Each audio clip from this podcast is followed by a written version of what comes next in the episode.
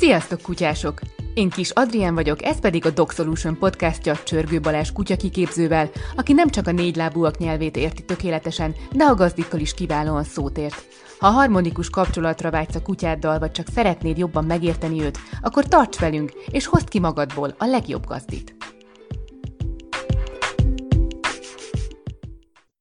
A mai adásban sorra veszük azokat a problémákat, amiket a legtöbb gazdi sajnos nem szokott megúszni.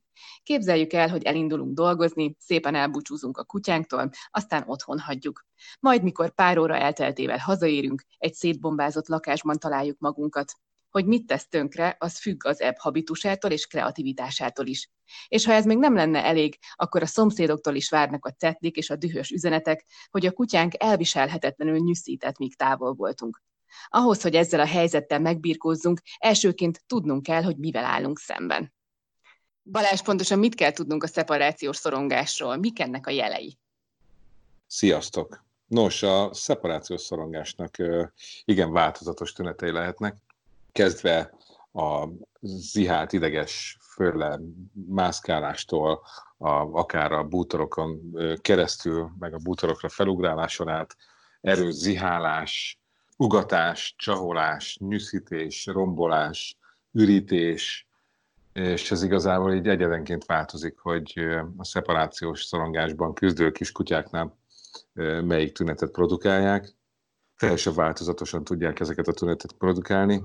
Van olyan eset is, súlyos eset, amikor szinte mindegyiket, mindegyiket képesek produkálni amit a bevezetőben mondtam, az a példa, akkor megállja a helyét, tehát lehet ennek jele az, hogy szétszedik a bútorokat, vagy bepisil, bekakál a lakásban, ezek tulajdonképpen, vagy azt, hogy végig nyűszíti a, a távollétet, illetve ezek együttesen is megjelenhetnek. Így van, így van. A, a, lehet, hogy csak egy-két tünet jelentkezik, de lehet, hogy az összeset produkálja egy-egy kutya. Ez tényleg egyénenként változik. Na most azt tudni kell a szeparációs szorongásról, ez a kötődésből adódik ez a, ez a viselkedés. Ugye általában a szülők felé irányul a kicsineknek a kötődése. Ez azért van, mert még amíg nem tudják magukat ellátni, addig a szüleikre támaszkodnak, és feléjük alakul ki a kötődés. Na most a kutyánál a domestikáció eredményeképpen nem csak a szülőhöz kötődik a kutya, hanem később, hogy gazdához kerül, vagy leválasztják az alomtól, hogy az emberekhez is kialakít kötődés, sőt már, már egyébként a születés után is a szülőktől függetlenül kialakul kötődés az emberek iránt is. Azt tudni kell, hogy a kutya természetes közege az az emberi környezet. És nagyon erős kötődést mutat az emberek iránt. Igazából a kutyánk legjobban velünk szeret lenni. És azt kell tudni a szeparációs szorongásról, hogy minden kutya szorong, hogyha külön választják a gazdájától. De ez nem minden kutyánál jelenik meg tünetként is. De azok a gazdik is be tudnak számolni arról, hogy a kutyájuk feszültebb vagy stresszesebb, amikor ő mondjuk távozik a otthonról, vagy, vagy ott hagyja a kiskutyáját, csak lehet, hogy ezek ilyen nagyon apró jelek. Más kutyáknál meg ez, ez, ez teljesen extrém módon is jelentkezhet. Tényleg úgy, hogy nem lehet őket magukra hagyni akár egy pillanatra se. Sőt, vannak olyan kutyák, akik komoly kárt tudnak magukban tenni. Hallottam olyan esetről, meg dolgoztam is ilyen kutyával, aki konkrétan kitörte az ablakot, és ki akart ugrani, és össze-vissza vágta magát az üveggel. Szóval, hogy, hogy már ilyen önpusztító tüneteket is tudott mutatni, meg belement ilyen akciókba. De a szeparációs szorongásra azt kell tudni, ez mindig jelen van. Csak különböző mértékben. De az én kutyámnál például úgy van, hogy simán magára lehet hagyni itthon egy két-három órára, sőt akár többre is. Igazából, hogyha mondjuk ilyen tíz és dél között hagyom magára, és utána hazaérkezek, akkor látom, hogy még tök álmos, akkor ébred fel. Tehát őt ezt abszolút nem zavarja. Nem ez lenne a normális viselkedés egy kutyánál? Tehát egy kutya, annak nem kellene otthon, hogyha magára hagyják egy pár órára, akkor teljesen jól ellenni. De, de, de, de, ez, ez lenne normális valamelyik kutyánál szinte fel sem tűnik, de, de attól függetlenül a kiskutyánk valamilyen mértékben szorong. Lehet, hogy ez egy nagyon apró szorongás, amit észre sem veszünk meg, még igazából lehet, hogy még neki sem tűnik fel, de, de azért a, a szorongás az mindig jelen van, amikor elmegy a, gazdi. Azért is van egy, egy nagyon heveny üdvözlés, amikor megérkezik a gazdi. Gondolom, amikor hazajössz, akkor azért üdvözöl a kutyád, mert látod, hogy felfokozott állapotban van. Akkor is felfokozott állapotban akkor... van utána. Igen, igen, ezért van, hogy, hogy azért valamiféle kis szorongás minden kutyában ott van, amikor, amikor a gazdájától elválasztják, vagy amikor a gazdája elmegy. Itt tényleg csak az a kérdés, hogy ez a szorongás, ez milyen mértékű. Én sem látok a kutyáimmal egyébként semmi különöset, amikor elmegyek itthonról. Nyilván figyelnek, meg, meg egy kicsit feszültebbek, hogy mi is jövünk, vagy csak a gazdi megy el egyedül, ezt nevezhetjük stressznek is, de hogy ezek reagálnak rá, hogy én elmegyek, de tökéletesen el tudnak lenni, akár hosszú ideig is nélkülem, és nem, nem csinálnak semmiféle kárt sem a környezetükben, sem magukban, meg nem vonyítanak, nem, nem ugatnak de azért látszik rajtuk, hogy azért nem örülünk annak, hogy a gazdi elmegy. A probléma tényleg ott kezdődik, amikor ez olyan mértékű, hogy már problémákat okoz. Egyrészt egy, egy állandóan jelentkező magas stressz, az ez egészségügyi szempontból sem jó egy kutyának. Kettő, meg környezetünkre is hatással lesz a kutyánk, szóval a szomszédaink, meg a környezetünkben élők ezet meg fogják szenvedni. Meg hát tényleg az a lényeg, hogy ha kutyánk szeparációs szorongással küzd, akkor az a kutya nem érzi magát jól. Arra vagyok kíváncsi, hogy a kutyák maguktól lesznek ilyenek, vagy mi gazdik rontjuk el őket. Szóval vannak extrém módon kötődő kutyák, meg, meg nagyon érzékeny, bizonytalan kutyák, akik, akik sokkal hajlamosabbak a, szorongásra, hogyha egyedül hagyják őket. Nyilván ezek a kutyák más helyzetekben is szoronganak, de nagy általánosságban véve azt lehet mondani, hogy a szeparációs szorongás az mindig kapcsolatbeli kérdés és ezek általában frusztrációból bekövetkező szorongások. Itt azt értem, hogy azok a kutyák, ahol engedékenyebb gazdik vannak, és a kutya nagyon könnyen elér a viselkedésével bármit a, a gazdájánál, azok jó eséllyel rosszabbul viselik azt, hogyha magukra hagyják őket. Itt arra gondolok, hogy ugye a frusztráció akkor válik be, hogy a kutya tudja jó, hogy egy bizonyos viselkedéssel el tud érni valamit a gazdájánál, és ha ez nem következik be, akkor frusztrált viselkedés áll be a kutyánál. Mondok erre egy példát. Megbögdösöm a gazdi kezét, az mindig, mindig rám fog simogatni, mindig reagál erre, mindig megsimogat, provokál a kutyám, kiszolgálom, és a kutya ezt tudja. Ennyit kell tennem azért, hogy figyeljem a gazdám, vagy simogatást kapjak. És hogyha én viszont ezt nem teszem meg, akkor viszont jön a frusztrált viselkedés. Ugye ez számít egy egy reakcióra, ami nem következik be. És azoknál a kutyáknál, akik ilyen akciókkal tele vannak, szóval engedékeny a gazdája, és kiszolgálnál a mindenféle viselkedést, azoknál nagyon nagy eséllyel ki szokott alakulni a, a szeparációs szorongás is, főképpen azért, mert a kiskutyánk azok ugye velünk szeretnek a legjobban lenni. Na most a legnagyobb frusztrációt ilyenkor az okozza, amikor ők nincsenek velünk, nem lehetnek velünk, mert mi elmegyünk, de hát ők, ők ezt nem akarják minden helyzetet próbálnak irányítani, provokálással, meg különböző viselkedésekkel mindig célba érnek. Na most, ami a legnagyobb örömforrásuk azt, hogy együtt legyenek a gazdájukkal, de ő nyilván fizikailag elkülöníti magát a, a kutyájától, ez okozza ebben, ezekben a kutyákban a legnagyobb frusztrációt, és nyilván a frusztrációnak, meg a stressznek különböző tünetei vannak. Ugye itt arról van szó, hogy szorong, meg stresszel a kutyánk, a stresszt viszont különbözőképpen tudja oldani, vagy próbálja oldani. Lehet ezt járkálással, meg eszeveszett szaladgálással a lakásban, lehet ezt ugatással oldani, lehet ezt rombolással oldani, lehet ezt ürítéssel oldani, és ezért vannak ezek a tünetek, mert ilyenkor a stresszt próbálja oldani a kiskutyánk magában. Igen, azért ez nálunk is elő szokott fordulni, amikor mondjuk 8 óránál többet hagytam lakásban, hogy azért egy-két dolgot szétszedett, WC papír gurigát, nagyon szereti az ilyen díszeket, aminek ilyen kis lábai vannak, ami lelóg a szekrényről, és azt eléri, tehát ilyenekre már azért én is értem haza. Nem biztos, hogy a Lola ezekben a helyzetekben stresszes viselkedésből kifolyólag tett, tett tönkre ezeket a tárgyakat. Az is lehet, hogy egész egyszerűen csak ennyi idő után most már elkezd unatkozni és mondjuk unalomból rákszé dolgokat. Szóval ezt, hogyha nem vagy ott és nem látod, vagy nem rögzíted mondjuk kamerával, akkor nem fogod tudni felmérni, hogy ezt most azért csinálta, mert unatkozott, vagy azért csinálta, mert ideges volt, és valahogy le akarta vezetni a feszültséget. Egyébként most, hogy már említetted a kamerarendszert, ugye egyre többen telepítenek ilyeneket a lakásukba, persze nem elsősorban azért, hogy megfigyeljék az otthon maradt kutyát, de ha már ott van, akkor erre is alkalmas lehet. És hallottam már olyan esetet, hogy valaki a mikrofonon keresztül odaszólt a kutyájának, amikor látta, hogy az valami rosszaságot csinál. Ennek lehet valami hatása, vagy inkább csak megzavarjuk vele a kutyát, mert mondjuk nem tudja adott esetben, hogy honnan jön a hang, vagy hogy mi miért nem vagyunk otthon? Ne, ez, tök, ez tökéletesen tud működni akár. Vannak nyilván buktatói, de egyrészt, hogyha látom a kutyámat, hogy meg vissza tudom nézni, hogy mit csinált abban az időben, amíg nem voltam otthon, azért az rengeteg információval fog szolgálni. Például arról, hogy a kutyám most tényleg unatkozott, levett egy könyvet a polcra és szétrágta, egy komótosan, mert nem volt jobb dolga, vagy idegesen neki át rombolni. Szóval ezeket egy azért fel lehet mérni, szóval a viselkedésében ez látszani fog, hogy ez most mi indukálja ezeket a viselkedéseket.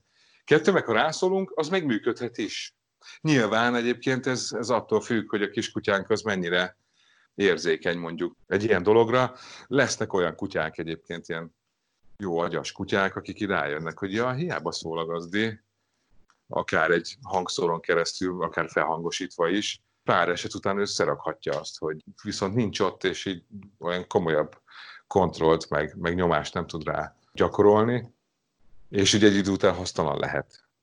De egyébként elvilegben működhet, meg egy csomó kutyánál működni is fog. Kibillentem abból az állapotból, és lehet, hogy abba hagyja. Plusz még ez azért függhet attól is, hogy a, hogy a kutyánk mennyire stresszel. Hogyha egy nagyon stresszes kutya otthon elkezd rombolni, megvonyítani, vagy ugatni, vagy, vagy bármilyen stresszoldó viselkedést folytatni, ott, ott lehet, hogy kevés lesz az, hogy egy mikrofonon keresztül én, én beszólok. Ez az egyik fele. Kettő meg, szóval hogy ez így működhet. Viszont ez egy kicsit olyan dolog, mint amikor fáj a fogam, és én nem elmegyek a fogorvoshoz és rendbehozatom, hanem beveszek egy fájdalomcsillapítót. Szóval attól még, a, ha abba is hagyja a kutyám a rombolást, attól még ő egyrészt másnap újra fogja kezdeni, vagy amikor magára hagyom, kettő meg a problémát nem szüntettem meg. És azt kell tudni a, a szeparációban szenvedő kutyákról, hogy ezek a kutyák szenvednek. Szóval ezek nem érzik jól magukat a gazda jelenléte nélkül. Ki szeretne úgy tartani egy állatot, hogy közben ő szenved. Hogyan lehet ezen segíteni? Tehát mit tudunk mit tenni azért, hogy ez megváltozzon? Itt ugye utaltam már erre, hogy, hogy majdnem mindig az esetek többségében a szeparációs szorongás hátterében kapcsolati probléma áll. És ráadásul ez a frusztrált szeparációs szorongás itt úgy tudjuk ezeket orvosolni, hogyha a teljes viszonyunkat megváltoztatjuk a kutyával. Most ez, ez a, ugye az engedékeny, engedékenyebb gazdiknak a kutyái hajlamosabbak a szeparációs szorongásra. Ez azért van, mert tényleg mindent el tudnak érni. Kvázi a kutyánk irányítja a mi életünket, nyilván bizonyos dolgokat nem akar, hangot fogadni, meg attól frusztrált lesz viszont bármit, amit el akar érni, azt ő elég erőszakosan fogja elérni nálunk, vagy próbálja majd elérni nálunk. És hát az a baj, hogy ezeket úgy kezdettől fogva kiszolgáltuk a kiskutyának, és azt megtanulta. Húz minket pórázom, vagy oda tud rángatni, ahova akar.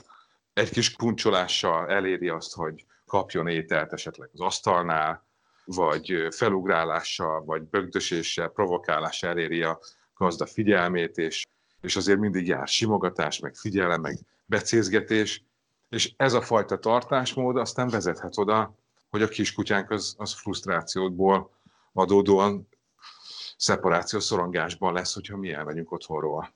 Szóval itt az engedékenység meg a következetlenség vezet a szeparációs szorongáshoz leginkább. Igen, a következetlenségről már nagyon sokszor, sok alkalommal beszéltünk, mint az egyik legfontosabb tartásnevelési elvről.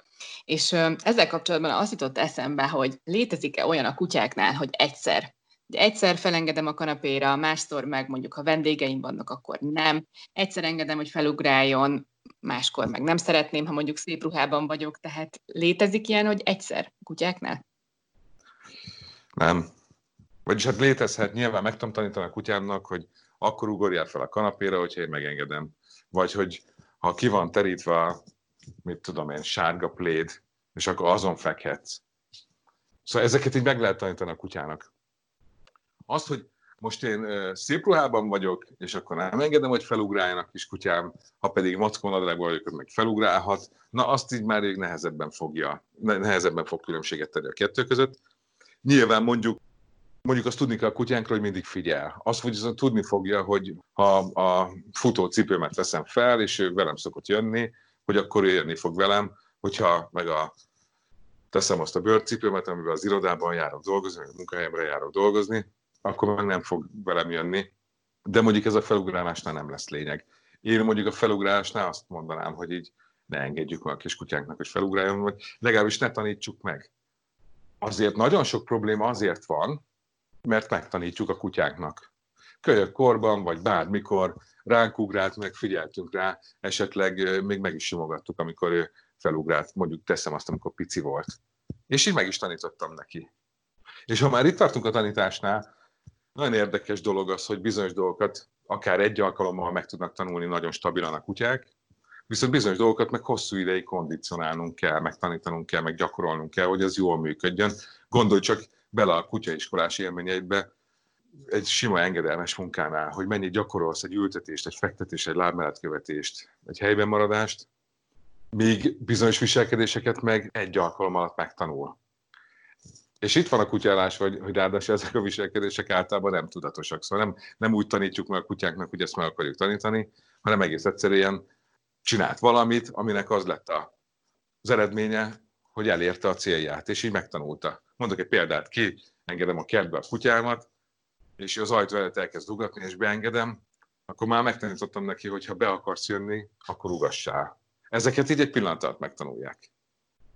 Egyébként, hogyha a gazda megengedi a kutyájának, a saját kutyájának, hogy felugráljon rá, akkor más idegen emberre is fel fog ugrálni, mondjuk, ha kiviszi sétálni? Mert megmondom őszintén, hogy én ettől idegrohamot kapok, amikor találkozok egy másik kutyával séta közben, és a kutya egyszerűen felugrál rám, és ha mondjuk egy jó éles karmai is vannak még, akkor, akkor általában ilyen lila foltok nélkül nem szoktam megúszni, hogy ez, hát hogyha a gazda megengedi a saját kutyájának felugrálást, akkor nem fog különbséget tenni ember és ember között, vagy fog. Jó, jó eséllyel nem. Igen, jó eséllyel nem. Szóval rá fog ugrálni akár idegenekre is a liftbe, vagy a lépcsádba, vagy bárhol összefutunk vele. Ezért sem ajánlatos. Ugye ezt már elkezdem, e, magamnál fogom kezdeni, szóval nem a járókelőkről fogom először tiltani a kutyámat, hogy felugráljon, hanem először az együtt élőkkel, akikkel a kutya együtt él egy háztartásban, azoknál kezdjük el azt, hogy kutya ne ugráljon fel ránk, és aztán ezt ki lehet terjeszteni az idegenekre is, meg a szembejövőkre is. Szerintem egyébként ezt sokan nem tudják, illetve szerintem sokan fordítva gondolkodnak. Szerintem azt gondolják sokan, ha szembe jön egy idegen ember kutyaséta közben, akkor majd nem fogják engedni a kutyájuknak, hogy ráfelugráljon, de az nem jut eszébe, hogy a kutya ilyen szempontból nem tud ember és ember között különbséget tenni. Tud, tökéletesen tud ember és ember között különbséget tenni, csak nem tesz. A már a különbségtételnél tartunk, csak visszakanyarodva picit erre a kanapés példára, hogy a kutya tud különbséget tenni hely és hely között. Tehát teszem azt, hogy mondjuk nyaraláson, vagy a nagymamánál felengedem a kanapéra, de otthon meg nem. Ezt most csak Igen. azért kérdezem, mert a kutyák személyek között tudnak különbséget tenni, tehát annak már többször tanulja voltam, hogy ha az én kutyám nem velem volt, hanem mondjuk anyukámmal maradt itthon, akkor olyan dolgokat engedett meg magának, amit velem azért nem szokott. Fölállt a kanapéra, meg elkezdett kukázni, Szóval azért ezek nálam nem jellemzőek, gondolom próbálgatta a kis határait. Persze, de itt nem csak a helyszínhez kötötte ezt a viselkedést, hanem személyekhez is. Szóval nyilván egyébként az lesz, hogyha ha mondjuk nekem a kutyám itthon nem jöhet fel, mondjuk teszem azt, maradjunk a kanapés példánál, de lent a nyaralóban meg, meg felengedem, akkor ezt, ezt tudni fogja, hogy, hogy igen, itt meg nem. Ez nyilván attól is függ, hogy én mennyire vagyok itthon következetes, és mondjuk ő nem, nem lett felengedve soha itthon a kanapéra, ott meg meg lett neki engedve, akkor ezt ő össze fogja simán rakni. De személyekhez is köti a viselkedést. Akár a jó, akár a rossz viselkedés. Szóval nagyon sokszor van az, hogy, hogy bizonyos dolgokat igen, sokkal inkább megenged magának a kutyám, maradjunk a nagymamás példánál, mert tudja jó, hogy a nagymamát azt kenyére tudja kenni. Vagy ő nem tud, nem tud olyan, olyan határozottan felépni kutyával szemben, hogy megtiltson neki bizonyos viselkedéseket, akkor ezt vele meg fogja tenni vagy akár a kunyerálás is az, hogyha ha valaki érzi azt a kutyám, hogy őt lehet provokálni kajával, és ebben célt ér el, akkor nyilván őt fogja. Mondjuk egy párnál ez egy simán előfordul, hogy a pár egyik tagja az ad a kutyának enni, a másik meg nem, miközben ő eszik, annál fog próbálkozni a kutya, aki ad neki. Ugye ennél már, erről már beszéltünk egy adásban, azt hiszem a, az evésről, ugye az ápor kapcsán. Például az én, én kutyám így az ápor eszébe nem jutnak kunyarálni, és ez azért van, mert ő sosem kapott élelmet sehonnan, amikor, amikor én ettem. És ráadásul úgy, hogy amikor pici volt, akkor volt egy vesebetegség, és mindenhova jött velem, és ott ült a kocsiba reggel is, meg délután is, és én nagyon sokszor ettem mellette. És már kiskorában megtanítottam neki azt, hogy ő ebből nem fog kapni soha. És én ehetek úgy is, hogy lefekszem a földre, és ott teszem előtte. Ő egyébként így aludni fog közben. Szóval semmiféle érdeklődés nem mutat az én élelmem, meg a, a, az étkezésem felé, mert sosem járt vele sikerrel. Amikor kicsi volt, ott ült az ülésem mellettem, és így, le, így letettem a kis elemózsiámat mellé, nyilván érdeklődött, vagy meg akarta szagolni, ezt jeleztem neki, hogy nem, kicsit eltoltam a könyökömbe, sosem kapott belőle, sosem szagolhatta meg, sosem szerezhetett belőle egy darabot se, és egész egyszerűen az számára, hogyha én eszem, az semmiféle előnyel nem jár. Ezért nem alakult ki egy ilyen viselkedés. Egész más a helyzet, hogyha mondjuk felveszem a, azt a mellényemet, amiben tréningezem a kutyával, akkor ő megőrül. Mert abban ott van a, az élelme, a jutalomfalatja, és tudja, hogy tréning lesz, és majd kiesik a bőréből, mert tudja, hogy mi fog következni. Az jelentéssel bír számára. Az én étkezésem viszont semmi, semmi jelentéssel nem bír. Hogyha mondjuk ezt elrontottuk, tehát, hogy igen, így kezdtük el nevelni, hogy amikor mi ebédelünk, akkor nem kap a, a kutya egy falatot sem, de mondjuk időnként meginogunk ebben, és, és kap néha egy-egy falatot, és mondjuk ezután rászokik, és akkor oda jön szép szemekkel leül és kunyerál, utána ebből még van visszaút. Tehát, illetve ezt kérdezem, hogy van-e visszaút, hogy ilyenkor újra meg lehet-e tanítani neki, hogy nem kap enni, amikor mi eszünk? Persze, igen, igen. A hiba ott van, hogy egyrészt ugye megtanítottuk neki, hogy kunyeráljon, avval, hogy néha kapott, és utána pedig ez nekünk terhes lesz.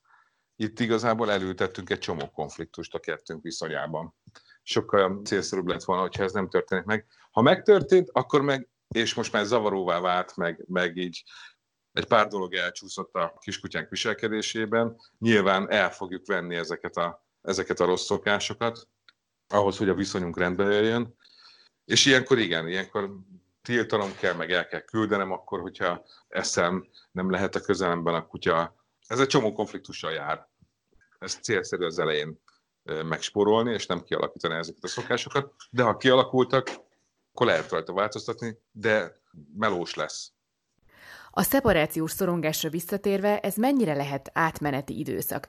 Teszem azt, hogy valaki örökbe fogad egy menhelyi kutyát, és úgy intézi, hogy az első pár hétben többet tudjon vele otthon lenni, de hát nyilván ez az időszak is véget ér egyszer, és ezt a kutyát is otthon kell hagyni, és teszem azt, hogy végig üvölti az első pár alkalmat, tehát egyáltalán nem viseli jól az egyedüllétet. Ez már nevezhető szeparációs szorongásnak, vagy ez csak egy átmeneti időszak? Ez egyébként kölyök kutyáknál is gyakran elő szokott fordulni. Igen, nyilván a kutyának ezt is meg kell tanulnia, hogy, hogy megtanulja egyedül lenni. Ezt sem úgy fogom csinálni, hogy egy x időben állandóan vele vagyok, és utána egyszer csak ezt megszakítom, és, és magára hagyom a kutyámat 8-10 órára. Mint mindent, ezt is piciben kezdem el. Szóval azért, mert mondjuk érkezett hozzám egy kölyök kutya, az nem azt jelenti, hogy, hogy vele vagyok nyilván, meg egyébként én azt is szoktam javasolni, az első egy-két éjszakát, főleg a, amikor meghozzuk a kutyát, a, az elég fontos, hogy egy-két éjszakát töltsünk vele. Ez nem azt jelenti, hogy együtt alszom vele, de mondjuk én azt javaslom mindig, hogy legyünk egy térben a kutyával. Egyébként is szeparációs szorongása van egy kis kutyának, amit elhozunk mondjuk a tenyésztőtől, mert akkor lett leválasztva az anyjától, meg, a, meg az alomtársaitól, és ez is egy szeparációs szorongás. Nagyon sokan be tudnak arról számolni, hogy megérkezett a kiskutya, és idegesen mászkált föl le egy ismeretlen helyen, ismeretlen emberekkel, és nyűszített sírt, meg ideges magatartást mutatott, akkor is szeparációs szorongásban van. Ezt a szorongását kéne avval oldani, hogy vele vagyunk az elején.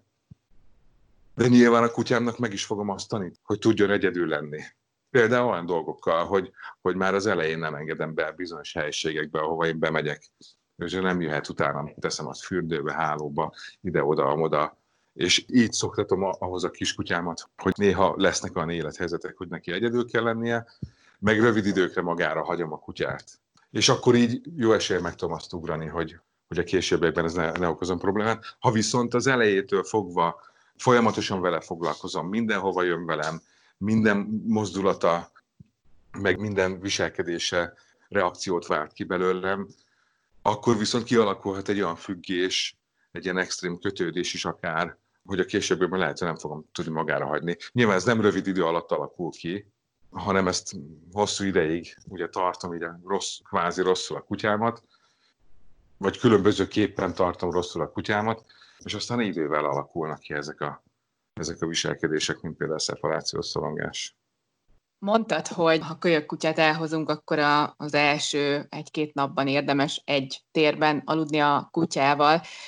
Azért elég sokan alszanak együtt a kutyájukkal, illetve ez eléggé jellemző, főleg a lakásban tartott kutyáknál és nem is arra vagyok most kíváncsi, hogy ez szerinted jó-e vagy sem, hanem inkább az érdekelne, hogyha valaki mindenképpen szeretne együtt aludni a kutyájával, tehát egy ágyban, akkor ezt hogy érdemes jól csinálni. Mert nyilván lehet úgy is csinálni, hogy ez egy kellemes dolog legyen a gazdi számára, és azt lehet úgy is, hogy egy szép napon arra ébred a gazdi, hogy mondjuk a saját kutyája nem engedi be az ágyába. Van ebben arany középút? Nincs nem tudom, hogy van-e olyan élethelyzet, hogy nekem együtt kéne aludnom a kutyával. Egyetlen egyet tudok elképzelni, eszkimó lennék, és én, igen, én is erre gondoltam, hogy valami kempingezés során a sátorban. Hát igen, lehet, igen, a kempingezés során a sátorban beengedném a kutyámat, főleg, hogyha mondjuk esik, vagy, vagy nem tudom, nem tudom hova rakni. De nyilván én megtervezném ezt is, szóval nem tudom. De én tényleg akkor aludnék vele együtt, hogyha egy iglúban élnék valahol a sarkvidéken, és funkciója lenne annak, hogy mi együtt alszunk. Például az, hogy ne fagyjunk meg. De az, hogy egy lakásban tartott hobbi kutya együtt alszik a gazdájával, annak csak hátránya van, annak nem lesz semmiféle előnye. És olyan hátrányok lehetnek, hogy egyrészt a kiskutyákra azért tudni kell, a legjobban tartott kutya is koszos. Tele van a szőre, meg a kültakarója baktériumokkal, amiket nem lehet eltávolítani. Nyilván senki nem akarja a kutyáját fürdetni, minden áldott nap, nem is tesz jót a kutyának, tönkre megy a bőre, tönkre megy a szőre, egészségtelené válik tőle a kutya. Szóval megbetegítjük akkor, hogy állandóan fürdetjük.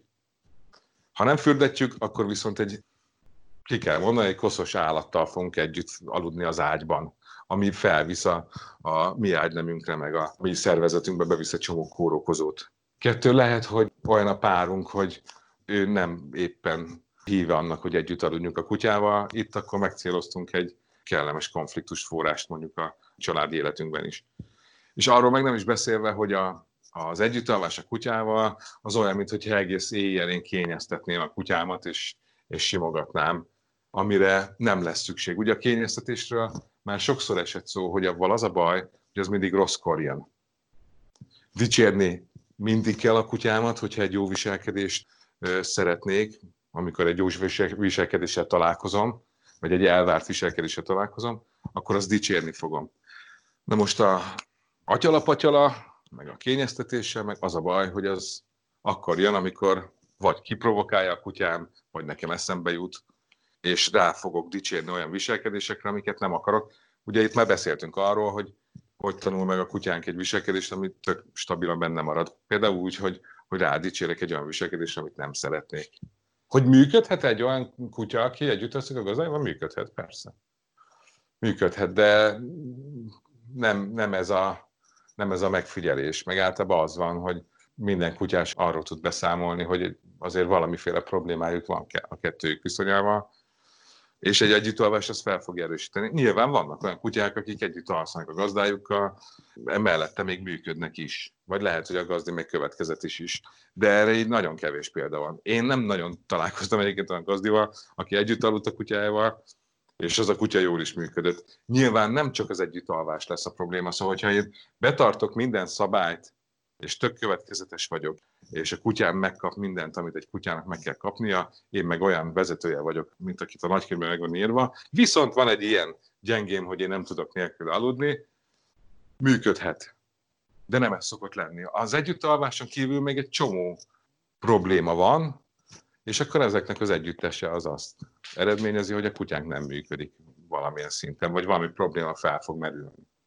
Karantén óta már erről is egyébként sokszor beszéltünk, hogy rossz szokások vagy rossz tulajdonságok erősödtek fel a kutyában, hogy tapasztaltál olyat, hogy a karantén óta a szeparációs szorongás az felerősödött? Panaszkodtak neked erről gazdik? Igen, rendszeresen, igen. Ez így szemmel láthatóan megnövekedett ez a probléma, amit én is így, így, így láttam, meg, meg érzékeltem. Hát ez nyilván azért volt, mert együtt voltunk a kutyánkkal sokkal többet, mint egyébként. Hozzászokott a kutyánk, hogy nem megyünk el, mert otthonról dolgoztunk, meg, meg igazából nem is lehetett sehova menni. Ezt a kutyák megszokták, és amikor ez megváltozott, akkor ez valamiféle viselkedésváltozáshoz vezetett. Ez teljesen, teljesen érthető egyébként ez a, ez a tünet. Nekünk gazdáknak a viselkedése mennyiben tud hozzájárulni ahhoz, hogy egy alapvetően szorongó kutyának a viselkedése javuljon vagy rosszabbá váljon? Nagy mértékben, sőt, igazából ez lesz a lényeg, ez az alfája és omegája az egésznek, hogy én milyen vagyok, mert a kutyám viselkedése az, az mindig megjelenik a, és az én viselkedésem mindig megjelenik a kutyám viselkedésében. Van egy szorongó kis kutyám, aki szorong sok mindentől, de mondjuk beszéljünk most a szeparációs szorongásról. És tudom jó, hogy ő stresszel, amikor én elmegyek itthonról, és én már úgy megyek el itthonról, hogy úristen, mi, tör- mi fog történni a kutyámmal, mennyire fog ugatni, kapok-e valamit cetlit már megint a postaládámban, vagy hívnak-e a, a szomszédok, vagy a házmester, és én így megyek el itthonról, nyilván ez a kutyámban fel fogom erősíteni ezt a szorongást. De ugyanez igaz bármi más szorongásból adódó problémára. Gondolj bele például azokba a gazdikba, akiknek mondjuk pórázon, vagy akár póráz nélkül, mindegy, emberkedik a kutyája más kutyákkal, verekszik. Azok a gazdék sok esetben már egy kutya találkozás előtt be vannak feszülve. Meglátja messziről a közeledő gazdit a kutyával, egy másik kutyát, és már bemajrézik meg stresszel, ezt a kutyát tökéletesen levágja. Na most ennek, ezeknek a kutyáknak van egy nem magabiztos vezetőjük, és a gazdi bizonytalansága további elbizonytalanodáshoz vezet kutyában is. Hogyha egy nagyon emberi példával kéne élnem, képzeld el magadat, hogy befizetsz egy rafting túrára. Kiszálltok a, a folyónál, és a túra vezető az ott elkezd aggodalmaskodni, hogy hát nem tudom, figyeljetek, hát ez nagyon, ez nagyon zubog, meg ott van ez a kanyar, meg ott esik is, vagy három métert át, én nem tudom, hogy nagyon veszélyesnek tűnik, és így menjünk, vagy nem menjünk, vagy ti mit gondoltok, beüljünk a csónakba, elinduljunk, vagy, vagy inkább menjünk haza, vagy együnk egy gulyáslevest, mi legyen? Hogy ilyen túravezetőt szeretnél, vagy egy olyat, hogy megálltok, hú, ez az, nézzétek, hogy milyen királyú zubog a víz, és ott barom jó lesz, azt nagyon szoktam élvezni, vigyázunk egymásra, mindent átbeszéltünk, tudja mindenki a szabályokat, nem lehet gond, élvezzük, hello, csapassuk. Ilyen vezetőd van, vagy egy majrés? Hogy fogsz beülni ebbe a csónakba? Nyilván magától értetődik a válasz. Ugye? Hogy a Abban, akiben megbízol, aki tudod, aki tud, tudod, hogy ha baj lesz, akkor már tudod, hogy mit kell csinálni, mert megbeszéltétek, meg ez egy talpra esett Manus, aki ezt csinálja már x ideje, és, és tök jó benne, és nagyon magabiztos, és nincs, nincs betolva. Még ha te be is vagy tolva, de ő átlendít ezen, és tényleg élvezni fogod. Míg mondjuk ez a vezető meg nincs a helyzet magaslatán, akkor nem fogsz benne bízni, és, és te is sokkal jobban fogsz félni, és az egészből nem lesz semmi, csak egy rémálom. Oké, okay, ez, ez világos, meg nyilván könnyű ezt felfedni, ezt a hibát, mert ezt azért tudom, hogy nekem is volt agresszív kutyám, aki kifejezetten agresszíven reagált kankutyákra, meg bizonyos fajtájú kutyákra, és hiába tudja az ember, hogy ezt nem szabad, hogy érezze a kutya, ezek, ezek ilyen önkéntelenül történő dolgok, illetve hát nagyon oda kell rá figyelni, hogy, hogy ez az érzés ne legyen az emberben. És arra akarok kiukadni, hogy a talpra esettséget, meg a határozottságot, azt meg lehet tanulni kutyagazdiként? Meg, meg. A kutyázás én úgy gondolom, egy tök önis, önismereti tréning. És egyébként a kutyánk meg fog tanítani minket egy csomó mindenre. Lehet, hogy rossz irányba fog minket vinni, és még, még aggodalmasabb leszek, meg még bizonytalanabb teszem azt. De egyébként megtaníthat engem a kutyám arra is, hogy én egy határozott, magabiztos ember legyek. És mindig ezt sugározzam kifelé. És lehet, hogy egyébként ezeket a, hogyha ezt sikerül elérnem, akkor ezt lehet, hogy az élet más területén is tudom kamatoztatni, és, és tényleg egy határozottabb ember leszek. Ha megnézed azokat, akik komolyan kutyáznak, ők azok tényleg határozottak, meg magabiztosak, mert nem lehet másképp vezetni egy állatot. Vagy gondolj csak egy, egy állatgondozóra, hogy mennyire higgadtak és magabiztosak, és akár, mit tudom, amikor farkasokat, milyen szocializált farkasokat lehet simogatni, vagy bármilyennél, ahol állatgondozókat látsz, hogy ezek ilyen tényleg ilyen nyugodt, magabiztos emberek. Nem lehet állatokkal másképp bánni. Nyilván ezeknek az embereknek ez a szakmája, de hogyha én kutyázásra adom a fejemet, és szeretnék egy kutyát tartani otthon, akkor meg kell tanulnom határozott, magabiztos vezetőnek lennem. Ha nem megy egyedül, akkor el kell mennem egy kutyaiskolába, és ott jó esélye meg fogják nekem tanítani, hogy bizonyos helyzetekben hogy legyek határozott, meg hogy legyek magabiztos, és hogy tudjam kezelni a helyzeteket. Amíg nem tudom egyébként a megoldási kulcsokat, addig nem leszek magabiztos. Szóval, hogyha valaki megtanítja nekem azt, hogy vegyem észre azokat a jeleket, amiket a kutyám produkál, mondjuk egy rossz kommunikáció folytán, szóval, hogy mit kell látnom mondjuk egy verekedés előtt, vagy miért csinálja ezt a kutyám, és ezeket én megtanulom, mert, mert elmagyarázták nekem, és mondjuk még esetleg a kutyaiskolában is tudok ilyen helyzeteket kezelni, akkor avval az önbizalmam mondjuk nőni fog. És már a kutyafutatóban is meg tudom előzni azt, hogy a kutyám mondjuk rosszul reagáljon egy másik kutyára. És az önbizalom így fog jönni gyakorlással, meg sikerélményekkel. De tudnom kell, hogy mi miatt van. Egyébként szerintem a kutya oktatásnak is, meg a kutyatartásnak is a legfontosabb eleme az, hogy értem a kutyámat. Tudom, hogy mit, miért csinál. Nem fogja nekem elmondani, meg fogja mutatni. És nekem azt tudnom kell, hogy az miért van. Ja. És szerintem ez az alfája, meg az omegája az egésznek. Hogy értem őt. Szerintem ez nagyon jó végszó volt, és nekem nagyon hasznos volt ez a mai beszélgetés, tök sok mindent tanultam a témáról, ez a raftingos példa, meg a külön kedvencem volt. Úgyhogy köszönjük szépen Balázs, hogy ma is beszélgettél velem, nektek pedig köszönjük a figyelmet, két hét múlva újra jelentkezünk, akkor is tartsatok velünk. Sziasztok! Sziasztok!